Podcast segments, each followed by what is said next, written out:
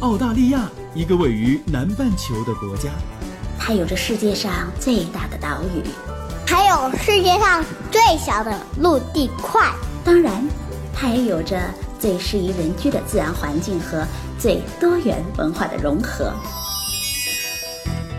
这是我看到的，也是我看到的。你好，我是甜甜圈，五岁女孩的妈妈。我是五岁的美拉拉。我们在澳洲，在路上。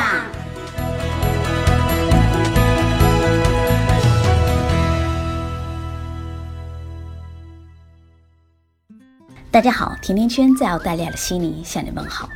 前两天有一个国内的听众给我发来私信求助。他说，他们一家啊，在二零一六年初的时候到悉尼来旅游，非常喜欢悉尼的景色。但是在旅游期间，非常不幸的发生了车祸。当时他的夫人的脊椎骨裂，在澳洲的医院做了脊柱骨裂支架手术。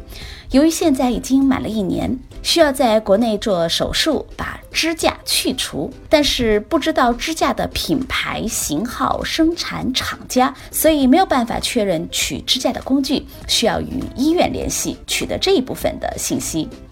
按照他发过来的病历上的一些资讯，我尝试着给医院发了一封邮件，现在我正在等待着医院的回复。在这儿，我想对这位听友说。一收到回邮，我会立刻转发给您。同时，我也想说，如果甜甜圈在座的听友当中有做医生的朋友，或者是对这方面有研究的朋友，也请联系我。希望我们能够多给这位朋友提供一些有用的资讯，一起来帮助他过这个坎儿，让他的太太能够早日完全康复。这一刻，我最想说的一句话就是：祝福所有的朋友们平平安安。上一期我们的节目里啊，请来了海帆，和大伙儿分享了有关澳洲福利制度的话题，科普了一下澳洲的家庭育儿津贴。那收到了朋友们好多的留言。那这一期啊，我会继续的请海帆来聊一聊澳洲福利制度中关于老人津贴、单亲家庭津贴，还有失业津贴，以及对于英文不够灵光的新移民，如果要咨询福利政策该怎么办？拨打繁忙的热线电话又有哪？些小窍门呢？哎，海帆你好，你好，听众朋友大家好。上期的节目播出之后，好多朋友们给我私信留言，那有些问题也请教啊。在节目开始的时候，我也请你先来回答几个听众朋友们提出的共性的问题。其实有的朋友就问，他们是单亲家庭，这种情况是在什么情况下会有些政府的支持？单亲家庭说到唯一区别就是父母津贴方面，parenting payment，这个呢是在孩子出生以后，家庭属于没有收入或者。低收入，作为有配偶的父母的一方在家照顾孩子的话，可以领个 parenting payment part。这个发放的呃年限呢是到孩子满六岁之前。针对单身父母，他是到孩子八岁之前都有资格领这个福利。发放的这金额和标准也不一样，单身父母的金额会高一些。嗯，这个会对很多单亲家庭会有一些很大的帮助。对，是这样。因为其实澳洲的生活成本还是蛮高的，物价也相对蛮高的。我们所说的这些福利也都是按照每周来发放吗？通常是每两周。两周，不少的移民他们是年长以后到这边来陪同子女团聚的。那这样的人群，他们能享受到什么样的福利？老年人比较大的这个福利呢，主要是有两个类别。那么一个就是最常见的老年金了，叫 age pension。它的领取条件呢是要求是这样的，就是说你以要以澳洲的永居的身份在澳洲居住，在澳洲境内停留满十年，嗯，才有资格。那这个相对会苛刻很多。当然，就是首先你要达到这个退休的年龄。退休年龄和国内的有区别吗？在澳洲？呃，当然，国澳洲所谓的退休年龄的概念，只是说有资格领取老年金的这个年龄线。当然，澳洲它没有强制规定你多少。多大岁数必须退休的这个年限？那么，对所谓退休年龄，我们通常说的就是能有资格领取老年金的年龄。那目前的政策大概是在六十五岁到六十五岁。这个年龄相对于其他国家来说有点偏高。对，所以所以很遗憾，就是说澳洲政府不得不把这个退休年龄呢再逐渐的向后延。嗯，对，那么就说目前你根据你的出生呃年份的话，目前是限制在六十五岁到六十五岁半之间。那么像到我们这个年龄退休的时候，大概要到六十七、六十八岁，甚至有可能还会更长的。嗯，对，它是逐年往上增长的，对是这样嗯，老人们刚刚有说到要有十年在澳洲境内居住，对于其实很多这种移民呃父母的团聚的这种家庭来说。这一块的领取的情况其实不是太常见了，因为它条件相对比较苛刻。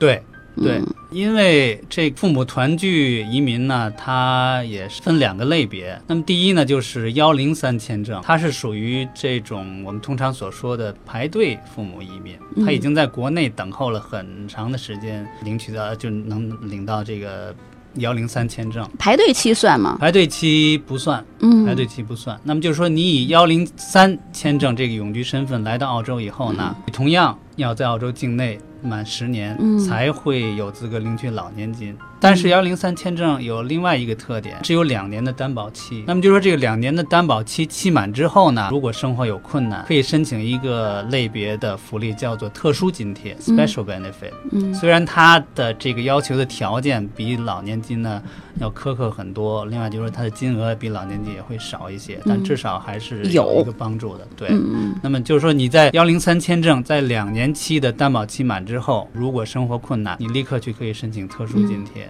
在申领特殊津贴期间，在澳洲境内居住满了十年，同时你的这个年龄也达到要求了，你可以再去申请老年金。那么另一个种类呢，就是我们所说的这个幺四三签证，就是所谓的付费的父母移民。这个签证的特点就是在国内的等候期比较短，但是呢，担保期是要有十年。呃它各有利弊。对、嗯对，那么这担保期从什么时候开始呢？是从拿到这签证以后，第一次登陆澳洲开始计算的。嗯它是有十年的期限。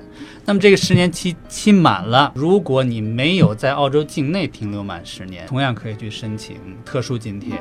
嗯，他这呃十年指的是累计的十年，还是说必须连续十年担？保期是累计的十，就是说你拿到幺四三签证来到澳洲以后，即便你又离境了。他不看你离境多久，嗯只要累计满十年，你的担保期就结束了。哦那么这个时候，如果你还没有在澳洲境内停留满十年，你可以去申请特殊津贴，同时呢，也是在境内满十年之后再去申请老年金。还有很多人关注的就是医疗了。到了澳洲之后，医疗福利这一块儿，呃，有些什么样的？就是说，澳洲的医疗方面，它大体上分公费医疗和这个私立的这个医院这两个部分。如果你具有澳洲永居的身份，只要你以以永居的身份登陆澳洲第一天，你就可以申领一个 Medicare 卡。当然，很多临时签证类别呢，也是来了以后就有资格拿这个 Medicare 卡的。如果你拿了 Medicare 卡，你就有资格享受澳洲全部的这公费医疗制度内的服务，包括看病啊、住院啊。同时，如果你在 Centrelink 有这个低收入医疗卡的话，你在买这个医生的处方药方面也会有很大的优惠。就是它是并行的。对，是并行的。嗯，但是可能大家都知道，这个澳洲的公费医疗体系呢，它唯一的缺点就是等候的时间会比较长。嗯对，如果你是急性病、急需抢救的病，它完全不会让你等候的，会给你尽快的治疗。但如果你属于慢性病，嗯你有可能会排队啊，排很长时间才能轮到你去给你去诊疗。这样，嗯，所以这也是对于公立和私立不同的弊病，大家对需要去选择所对面临的一个问题。如果有经济有条件的话呢，可以去买呃私家的医疗保险，这样条件会更好一些。嗯这十多年来的感觉，您感受到的这种福利的普及的层面，刚才说到大概有百分之八十啊，在世界的排名来说，你觉得澳洲是不是真的是一个福利真的很好的一个国家？应该可以这么说了，嗯呃，它的福利制度应该是能可以和呃世界知名的高福利国家，比如说北欧啊、瑞士啊等等那些国家，他们的这福利制度是相媲美的，或者说一点都不逊色的。当然，这个福利制度的建立呢，也是通过它的高税收的政策来维持的。只要你在纳税，那么你就是都是为这个国家的福利政策在做一份贡献了。澳洲的人们通常领到了这种福利津贴之后，对于这一笔津贴的花费是什么样的？可能不同的人群会有不同的这个对这个钱的处置方法吧。嗯、当然这个呢，呃，是他的自由了，政府也不会有过多的多的干预。政府对很特殊的一些这个人群，他会有相应的一些控制。比如说，对吧？他会担心你去把这个钱拿到以后去再去买毒品啊，或者买酒啊。他会以这超市购物卡的方式。把这个钱发放给你，所以就是说你只能拿这个钱去购买日常生活必需品。规定的其实很很细致，对不同的条件下，他有都有想到的解决方案。有没有很多人就是为了去领福利金，然后很平常非常的懈怠于工作？这种反正政府有福利有补贴。还是那句话，如果你有资格去领这个福利的话，你必定是属于中低收入的人，可能基本上能能维持一个相对的基本的生活是可以的。但如果想过，至少说在经济上或者物质上想过更好的生活，是要通过自己的努力去有一个。稳定的或者正当的工作，去有自己的稳定的收入。也就是说，所有的福利补贴只是为了能够让大家维持比较呃基础的生活，保证一个这样的状态。不可能说因为不做任何工作去领福利能过上很好的生活，这个是不可能的。所以呢，基于这个理念，呃，政府呢也会制定相应的政策呢，去鼓励你去工作，去有自己的这个福利金之外的收入。就是说，你一旦有了工作，有了收入，可能会对你就是达到收入到了某一个限度之后呢，会对你的福利呢造成一定的影响或者减扣。那么它减扣的方式，并不是说多挣一块钱的工资，你的福利就会减扣一块钱，不是这样的。就是说，你有了工作的收入，即便你的福利金造成了减少，那么你的工作收入和你的福利金的收入加起来，肯定会比你没有其他收入只领福利金要多很多。嗯，是这样。所以通过这种方式呢，是鼓励大家去。工作具有自己的收入，来来创造更好的生活。它是以不同的方式来补贴，对，嗯，包括是福利金的种类的不同。对于失业的人员，有一些什么样的失业的福利政策来支持他？失业人员比大项的补贴呢，就是呃，英文叫 New Start Allowance，中国人俗称重新的开始，对，新开始，那可能就是失业了，你要再重新去找工作嘛，呃，就是一个新的开始。我们中国人就俗称叫寻工津贴了，嗯，这个呢也是有两年的。新移民有两年的等候期啊，那么等候期满之后没有收入或者收入很低，同时去找工作。当然，这个找工作呢也并不限于你，你只是去去寻工啊，联系雇主啊。如果在你寻工期间，比如说英文程度不好，你可以申请去学英语或者做一些义工啊等等。如果是对你将来重新步入这个职场有帮助的。这些活动都会有资格来领取寻工津贴 （New Start Allowance）。这个可能会对蛮多人会有帮助。您觉得除了我们今天刚才所重点分析的这几类之外，还有哪些是大家日常生活中需要去注意的一些福利政策？就像我刚才说的，这个澳洲的福利政策呢，它涵盖生的生活情况的各个各种不同的情况了。嗯，那么除了我们刚才说的呃这些福类之外呢，如果你是在读书。不管你是青年学生也好，还有这成年人也好，如果你是全职读书，他会给学生有一个相应的补贴；如果是病残人士，会有残疾金。那么，如果是全职的去照顾。